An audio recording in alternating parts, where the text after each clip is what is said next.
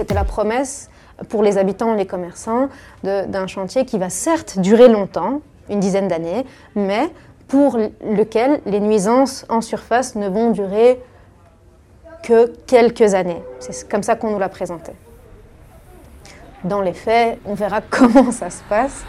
Et ce n'est que plus tard qu'on pourra dire si euh, les dernières phases du chantier, elles sont aussi impactantes que les premières.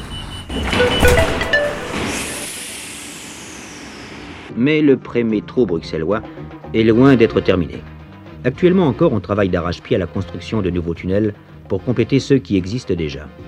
Travaux gigantesques qui se poursuivent aussi bien sous le niveau du sol qu'en surface et qui impliquent la mise en œuvre d'engins mécaniques de terrassement les plus modernes. Grosso modo, il y, a, deux techniques principales pour construire un métro. Soit vous ouvrez l'espace public, vous aménagez une boîte pas trop profonde, vous refermez et puis vous, finissez le chantier en sous-sol.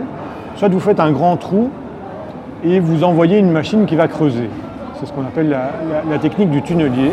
Le tunnelier, c'est extrêmement impressionnant. Euh, la, technique qui va être utilisée pour creuser euh, le métro vers Bordet, avec une machine qui, creuse en sous-sol et avec euh, les terres, les terres au-dessus qui sont stabilisées.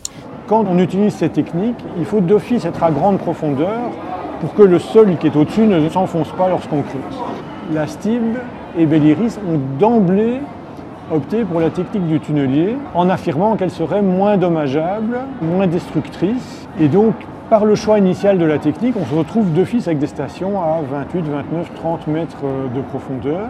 Une fois de plus, le, le débat a été manipulé par des techniciens qui ont sans doute imposé leur vue à des politiques qui n'y comprennent pas grand-chose.